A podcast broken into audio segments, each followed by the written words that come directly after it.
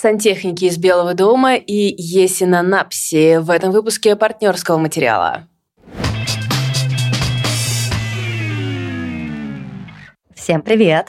Это тот самый второй выпуск партнерского материала, где каждый из нас рассказывает про что-то одно. То есть это такая обзорная часть. А, меня зовут Лида Кравченко, я обычно рассказываю про кино и сериалы. Меня зовут Валя Горшкова, обычно я рассказываю про книжки, и сегодня у меня будет антиутопический роман от Поляндры No Age. Я очень сильно заинтересована, тем более, что у меня эта книга находится буквально на расстоянии вытянутой руки, ведь я нахожусь в нашей с Валей независимой библиотеке, которая называется библиотека ПМ и находится в Нижнем Новгороде. Это та вещь, которую мы проговариваем каждый раз, но это наша гордость и один из наших э, главных проектов жизни, наверное. Э, как вы, может быть, уже поняли, если вы послушали предыдущий эпизод, мы теперь решили делать аж два эпизода. В этом эпизоде, как я говорила, будет обзор я буду говорить, например, про сериал «Сантехники из Белого дома», а в предыдущем эпизоде, который будет выходить по понедельникам, мы вам будем вместе с гостями давать короткую сводку, короткий дайджест наших планов по чтению и по фильмам, и по сериалам. А если вы поддерживаете наш проект на Патреоне, вы не только поддерживаете, собственно, библиотеку, где Лида сейчас и находится, если вы смотрите нас на Ютубе, то вам ее видно. А, если вы поддерживаете нас на Патреоне, то у вас будет три выпуска в неделю. И я надеюсь, что никто не скажет, ну, знаете, девочки, это перебор, э, у меня есть еще и своя жизнь. Какая, ребят? Какая? Так что, если вы э, хотите три выпуска, то, пожалуйста, на Patreon и Boosty все ссылки есть в описании. Там же есть и ссылка на библиотеку. Даже если вы не в Нижнем Новгороде не можете воспользоваться тем, чтобы брать современные книжки в библиотеке, можно подписаться на ее аккаунт и использовать его как навигатор в чтении. И прежде чем мы с вами начнем, я хотела бы дать вам небольшую, но классную рекомендацию.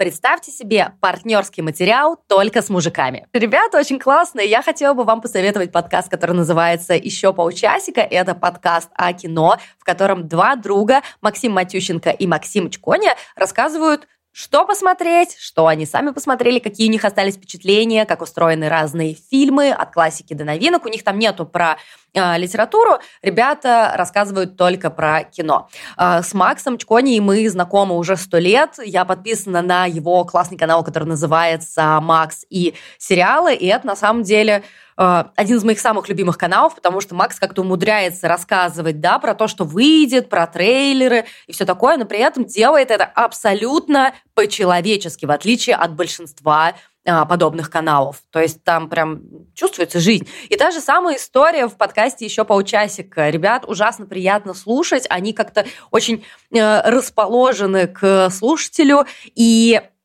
там есть самые разные темы, то есть там может быть какая-то популярная кинофраншиза типа «Мстителей», там может быть посвящение какому-то знаковому режиссеру или актеру, а иногда просто популярная новинка. Короче говоря, очень рекомендуем, подписывайтесь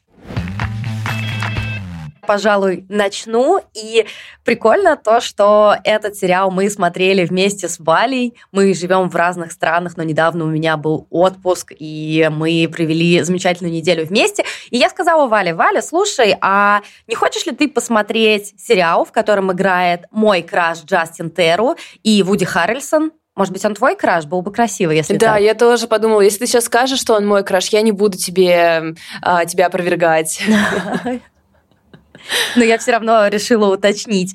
И я говорю, ты представляешь, там про Уотергейский скандал, а мы очень любим всю эту политическую тему, и больше мы ничего не знали, и я думала, что там будут какие-то крутые ребята, которые будут расследовать это все. И если кто-то вдруг не знает, Уотергейский скандал — это такое очень-очень большое политическое событие в жизни Америки, которое произошло э, в 72-м, 73-м году, я точно не помню.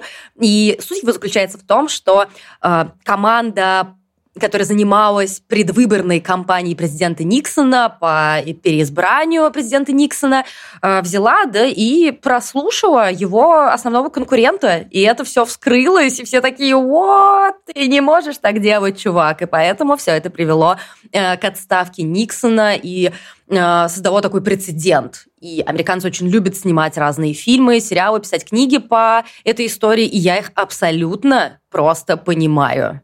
Да, в ней сходится как будто бы очень много сразу линий, которые в этом скандале, да, которые интересны. И мне кажется, долгое время да. он был интересен с журналистской точки зрения, потому что это расследовалось с журналистами, да. и там тоже была куча всяких классных историй. И для нас, как больших любительниц э, жанра, как журналисты ходят из кабинета в кабинет, и кто-то им передает коричневые папочки, для нас фильмы про Уотергейт с журналистской точки зрения всегда были очень интересными. Да, то есть я ожидала чего-то вроде, может быть, всей президентской рати с Дастином Хоффманом, вот этого самого... Ты, мне кажется, только что его описала, да? Ходят классные чуваки с коричневыми папочками, разговаривают по телефону и все такое. Но что мы в итоге получили? Да, кстати, нужно еще упомянуть, что там играет божественная совершенно Лена Хиди, и я уже и забыла, если честно, насколько она э, хороша. Так вот, мы включаем сериал и думаем, ну, клево, сейчас мы все узнаем. И потом а, спустя там какое-то количество времени я чувствую в воздухе, как мы с Валей пребываем в неком недоумении. Потом мы поворачиваемся друг к другу, а, поворачиваемся к Вальному мужу, который с нами смотрел, такие, а они вроде как злодеи, да, что ли? Потому что герой Джастина Терру а, в какой-то момент позволяет себе ряд достаточно российских высказываний. И в тот момент, когда он включает своим гостям а, пластинку с записью речи Гитлера, мы такие, да, Кажется, он не самый клевый чел, да, кажется, он реально расист. Ну, а Вуди Харрельсон, его герой, а, занимается всякими штуками в стиле подлоги, взятки, шантаж и все прочее. Короче говоря, эти два парня специалисты по разным грязным делишкам. И при всем при этом, как я понимаю, они в разной степени идиоты. И под заголовком этого сериала могло быть тупой и еще тупее. Что еще надо сказать? Наверное, важно упомянуть, что мы с Валей смеялись в голос, и я даже несколько раз, не один, а несколько раз слышала от Вального мужа Димы «Хм». Вот так вот «Хм». А вы должны понимать, это очень дорогого стоит. Так что, как минимум, от нас троих это рекомендация для вас. В каких ситуациях, собственно, его можно посмотреть? Вы мне скажете, Лита, какая там атмосфера? Там иногда пытаются давать какой-то трагикомедии, да, немного. Например, а, героиня Лены Хиди играет жену героя Вуди Харрельсона, и видно, что она такая а, превозмогает и, возможно, хочет уже давным-давно с, ними, с ним развестись. У них проблемы с детьми, потому что их старшая дочь, а, насколько я понимаю, у нее какое-то психическое заболевание, вызванное а, автокатастрофой, в которую она попала, нам точно не говорят, потому что герой Боди Харлисона изъясняется исключительно как «ну, у нее не все в порядке с головой, ага, ну она, фух, вы понимаете, у нее поехала крыша». То есть терпимости там абсолютно никакой. И при этом он абсолютно высмеивает э, таких людей, которые считают себя законодателями, э, даже не так, держателями моральных устоев. Да? То есть я не ошиблась. Они одновременно э, позволяют себе заниматься очень грязными делами и при этом считают себя такими моральными камертонами, как мне, по крайней мере, показалось. И при всем при этом, так как они идиоты, ну то есть это абсолютно точно тупые персонажи, это все выглядит ужасно смешно. А, один последний пример. Герой Джастина Терру считает себя настолько патриотом, что он очень люб- любит в разговоре, а, доказывая это, держать руку над свечкой не менее трех минут.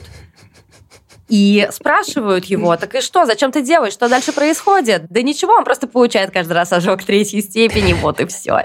И выглядит это очень забавно. Так что вы получаете по цене одного сериала классный политический сериал. Я бы, может быть, сравнила его с шоу «В петле», если mm. кто-то смотрел великолепное совершенно политическое шоу о э, собственно, жизни британского правительства. Вы получаете классную сатирическую комедию, которая, скорее всего, будет с вами на одной волне, если вы нас слушаете, вы с нами на одной волне, собственно. Вот, вот такая вот простая логика. Ну и ко всему прочему, трио, трио. Джастин Терру, а я напоминаю, что это человек, который играл главную роль в моем самом любимом сериале «Оставленные», вы получаете Вуди Харрельсона, и лучшее описание этого актера сказала как-то моя приятельница. Она сказала, мне настолько сильно нравится Вуди Харрельсон, что я хотела бы жить в челочке у него между зубами. И вы получаете Лену Хиди, которая, кажется, может вообще все. То есть у нее такой немножко образ, да, такой, как будто постоянно стервы. Но при этом ты смотришь на нее дольше 15 секунд и понимаешь, что ее типаж вообще никак не мешает ее актерским способностям. Короче говоря, я абсолютная фанатка Лены Хиди. А, Валя, хочешь ли ты что-то добавить про сериал «Сантехники из Белого дома»? Ты знаешь, мне кажется, что э, я, наверное, в итоге Лену Хиди считаю главной какой-то э, героиней, за которой я наблюдаю, потому что э, ее да. история это очень все на каких-то полутонах, потому что мы понимаем, что она какая-то суперпрофессионалка, и вообще-то как будто бы она должна иметь карьеру, а не этот идиот, но при этом у нее ее трое детей, какая-то полная какая катавасия в домашней жизни, и при этом мы видим, что со своими детьми она общается на таком э, глубоком эмоциональном уровне, при этом как будто бы без каких-то усилий, то есть ей так легко да. дается это сложное и их сложная семья, что она кажется мне, конечно, супер интересным персонажем, потому что, если честно, ну, возможно, э, это связано с тем, что мы начали смотреть сериал с тобой, а продолжили без тебя. От основной линии в какой-то момент у меня появилось ощущение затянувшейся немножко шутки. Все самое интересное, в общем, для меня переместилось вот на,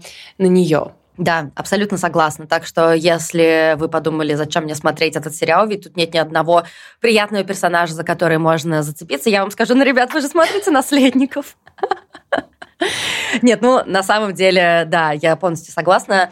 Героиня Лены Хиди очень-очень интригует. Интересно, как дальше будет, сериал еще не вышел целиком, интересно, как дальше будет развиваться ее линия. Я говорила про шоу «Сантехники из Белого дома». Если вы его уже посмотрели, то приходите к нам в комментарии в Инстаграм или в Телеграм и расскажите, что вы об этом думаете.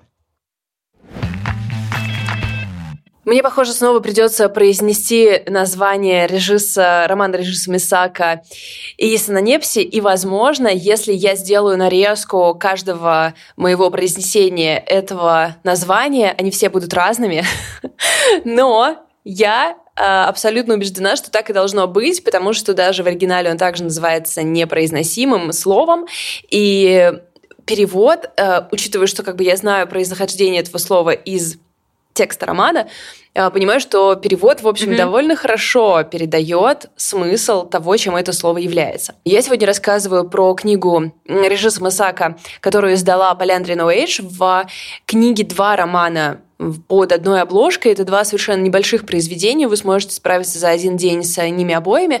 И мне, наверное, больше как раз понравился э, «Если на Непсе», Продолжаю изобретать а. разные формы его произношения. Давай, давай. И поэтому я решила его вынести как основной, основной роман, хотя второй тоже очень любопытный, и они лежат, наверное, в одной плоскости. А, остановлюсь на этом. Он был написан в 1935 году. Надо сказать, что жизнь самого Мисака, наверное, такой пример, эм, ну, к сожалению, довольно классический пример жизни потрепанный 20 э, веком, и у него была как уч- у карьера преподавателя, как карьера журналиста, но в его жизни была война, э, он был, воевал на Первой мировой войне, и потом был очень отвращен вообще какой-либо идеей войны, и поэтому, когда пришла Вторая мировая война, он, я думаю, был в глубоком отчаянии и разочаровании от человечества. Тем более, что за несколько лет до этого, получается, он написал э, вещи, из которых мы понимаем, что он видел, что это все, конечно, грядет. И он был арестован, он был в лагерях. Короче говоря, большая часть его литературного наследия не была толком обработана до его смерти. Это все очень несправедливо. И конечно, Абсолютно. Казалось, кажется по, по тексту, кажется, что его место в мировой истории литературы как будто бы э, ну не то, что занято кем-то другим, но оно должно было быть повыше. Что касается самого романа, это антиутопия, и, если честно, тот факт, что она написана в 1935 году, до того, как Вторая мировая война полностью развернулась, до того, как были сброшены ядерные бомбы на Японию, он поражает, потому что если прочитать то, как он описывает мир до катастрофы, по сути, он описывает Вторую мировую войну, начало Второй мировой войны, немного смешивая карты, немного смещая акценты и приводя мир к катастрофе. И когда ты его читаешь, знаешь, что через несколько лет будет все примерно то же самое, немножко с другими акцентами, думаешь, ё-моё, чел, ты все понял очень правильно. Потому что в его случае Япония становится более опасной, чем Германия. Она как бы перекупает Гитлера, и там есть какие-то забавные эм, ага. фантазии о том, что Гитлер умудрился свою идею лучшей расы так сильно расширить, что как будто бы Япония — это та же раса, что э, японцы — это те же люди, что немцы, и как-то это все, в общем, все равно продалось. И в итоге Вау. Э, катастрофа приходит из Японии. То есть это все равно оружие, не ядерное, но очень похожее. А, и его действие приводит к тому, что атмосфера Земли как-то меняется, и сразу после того, как все человечество, практически все, большое количество людей умирает от этих бомб, эм, которые, видимо, не до конца были исследованы их последствия, естественно, эм, природа доделывает свое дело. Вот эта политическая часть она, она впечатляющая. Но потом начинается тоже очень интересная э, история, потому что наш рассказчик оказался в числе дюжины выживших людей. И как это произошло? Он был на экскурсии с детьми из турбодиспансера в пещерах. И mm-hmm. у него было двое воспитанников, это люди, дети, за которыми он присматривал, это не его дети, он как бы их гувернант. И там было еще несколько mm-hmm. детей, которые пришли на эту экскурсию вот из турбодиспансера с каким-то экскурсоводом, ну, типа бойскаутом, взрослый бойскаут, как его называют. В общем, ага. вот с ним. И а, они оказались в этих Скаут. пещерах, да, они оказались в этих пещерах, когда вот сбросились бомбы, и почти в этот же момент начало, начался катаклизм. И какое-то время, там несколько недель, они в этих пещерах просидели и переждали. И когда они вышли, то ландшафт был другой, новые горы, новые озера, новые реки, измененная флора, измененная фауна. Очень быстро он остается единственным взрослым в этой компании. И дальше рассказывает нам, как происходит адаптация этих детей к новому миру и, по сути, новое зарождение постчеловечества. И есть несколько вещей, которые отличают эту антиутопию от того, как мы обычно а, как мы обычно что-то видим, потому что наш герой обладает абсолютно нулем стремления выжить в этом апокалипсисе. Он как бы открыл глаза и такой, nope, я это все не делаю. Вот это ваше выживание не я. Я вообще детей ненавижу, этих конкретно ненавижу. Человечество, конечно, очень жаль. Э, я не собираюсь ничего с этим делать. Ложиться в уголок, он даже не подсказывает им, типа, когда они находят ружье, он даже не подсказывает им, что они могут использовать его для охоты. Он просто э, не мое дело. А в итоге э, жизнь детей становится похожа на Боже, на повелитель, повелитель мух. мух. Повелитель мух. Ты знаешь, это... это очень интересно, что это, наверное, первое, чего я ждала, но при этом мы ага во многом да, но как будто бы э, здесь акцент на каких-то больших, э, больших человеческих мотивах, хотя, конечно, в, в, в «Повелителе мух» как будто бы он тоже есть. Наверное, знаешь, у меня про «Повелитель мух» очень сильно изменилось э, восприятие этой книги после того, как произошла реальная история с детьми. Может быть, вы помните, она была буквально несколько лет mm-hmm. назад, где они очень-очень долго были одни, и э, я совсем забыла, где-то было в Таиланде, по-моему, если я правильно помню. И оказалось, mm-hmm. что вообще-то они построили очень сочувствующее, заботящееся друг о друге общество. То есть как бы ничего такого они там не да. сделали. Вот. Но в этом случае у нас есть еще интересная вот перспектива того, что этот человек, который вроде как обладает знанием, отказывается помогать, вмешиваться и передавать какое-либо знание. И мы видим как будто бы, со, то есть мы получаем вот эту возможность посмотреть на этих детей со стороны, как они с нуля создают общество их довольно сильно откидывает назад, потому что даже на момент катастрофы некоторым из них 8 лет, и, казалось бы, они уже кое-что знают, но их откидывает сильно назад в развитии, многое теряет смысл, у них меняется лексика, он в какой-то момент даже перестает их немножко понимать, потому что они адаптируют слова, и мы наблюдаем за тем, как они изобретают оружие, как они изобретают жестокость друг другу, э, и как они изобретают все остальное, как они ищут что-то, как они э, находят, ну и любовь в их случае, как, это, как они начинают размножаться и так далее, и так далее. При этом не утешает. Вообще не утешает, совершенно, совершенно не утешает. То есть он как бы начал э, с того, что мы получаем супер пессимистичного, без воли к жизни персонажа. И все, что фиксирует этот персонаж, тоже ничего хорошего. И он очень много раз говорит, что вроде, а зачем мы вообще мы выжили? Может, я должен был разбить всех бошки о пещеру? И ты так смотришь, думаешь, ну вообще, может, и да, как бы вы явно какая-то, э, какой-то сбой в этой матрице, вы не должны были здесь остаться. А, еще один момент, который хочу отметить, что поскольку это очень-очень короткий роман, у него нет э, пространства, чтобы строить мир, чтобы очень глубоко во что-то погружаться. Ага. Поэтому у нас э, наш рассказчик, он вроде как ведет что-то вроде дневника, э, потому что в какой-то момент он подумал, что, а может быть, он сошел с ума, и может быть, он в психушке, и он просто вот пишет для врачей, и он, ну, типа, хоть развлеку вас тем, ага. как я вот вижу такую фантазию. Эм, ужасно увлекательно, очень быстро, легко читается, но при этом, учитывая а. Э, существование Второй мировой войны, перед которой написан этот роман, и б. наши нынешние, я уверена, многие из вас тоже задаются этим вопросом, почему мы не учимся-то, блин, ничему? Почему мы снова раз за разом оказываемся в этой точке? А, он из 1935 года нам говорит, так и будет всегда, так работает человечество. И я, конечно, с одной стороны, немножко переняла дух этого чувака. Я закрыла книжку, и я такая, ну, видимо, буду лежать в пещере и просто смотреть, как все происходит, что ли.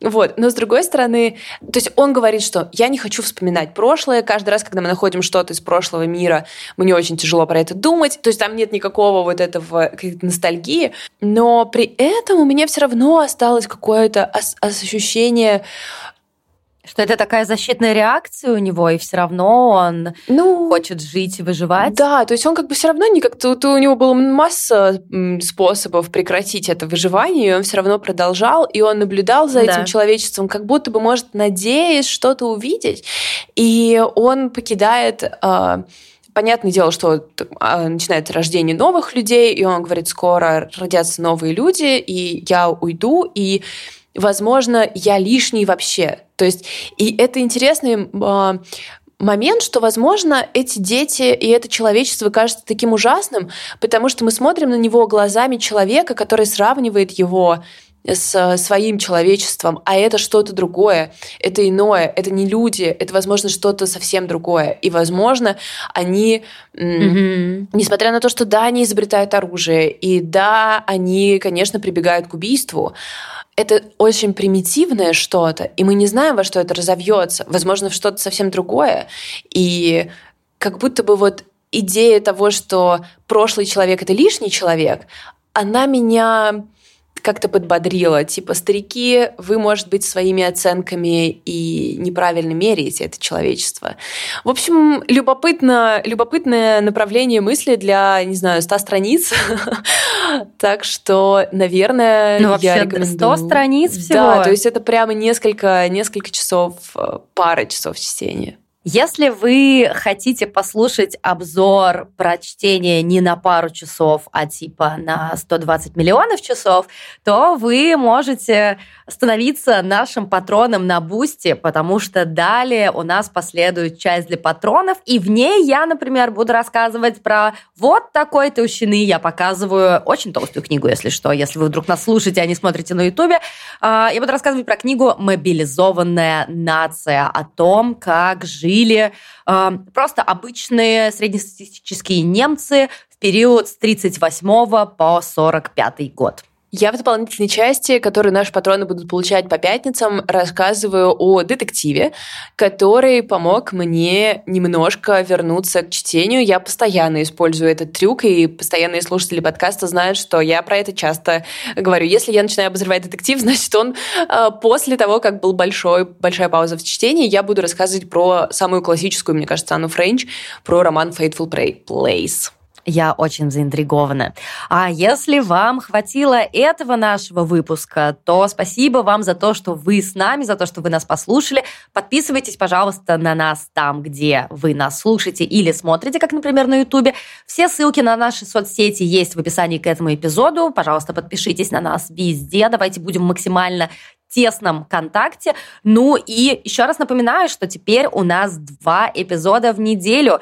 Один а, обзорный, который вы только что прослушали, а второй, который выходит по понедельникам, это дайджест, дайджест наших планов на чтение, на книги, кино и сериалы. Спасибо большое. Обнимаем всех. Пока. Всем пока.